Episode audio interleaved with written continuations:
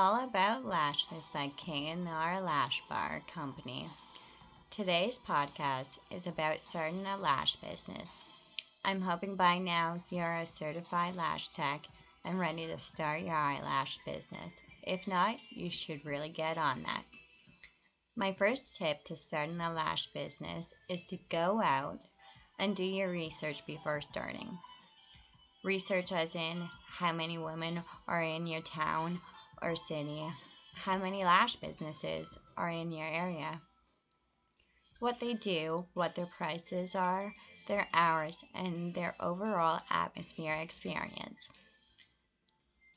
This research will give you an idea on the surrounding clientele in the area and what the other lash businesses has to offer and see if you can find something different that makes you stand out from the crowd.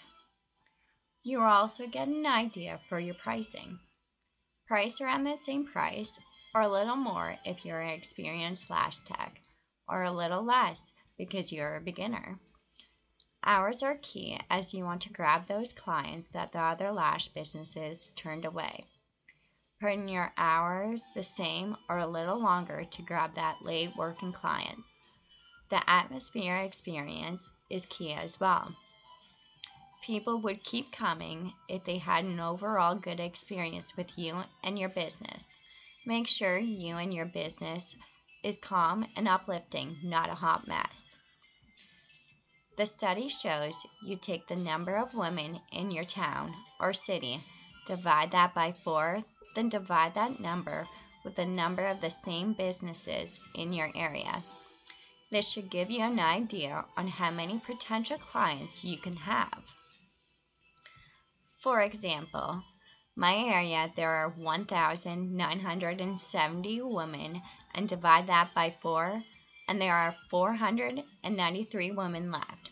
Then divide that by how many lash businesses that are in my area, which is 4, and that gives me 123 potential clients. Finally, just have fun. This is supposed to be your last journey. Make sure you enjoy it and not stress too much. Remember to subscribe and stay tuned for All About Lashes with K&R Lash Bar Company.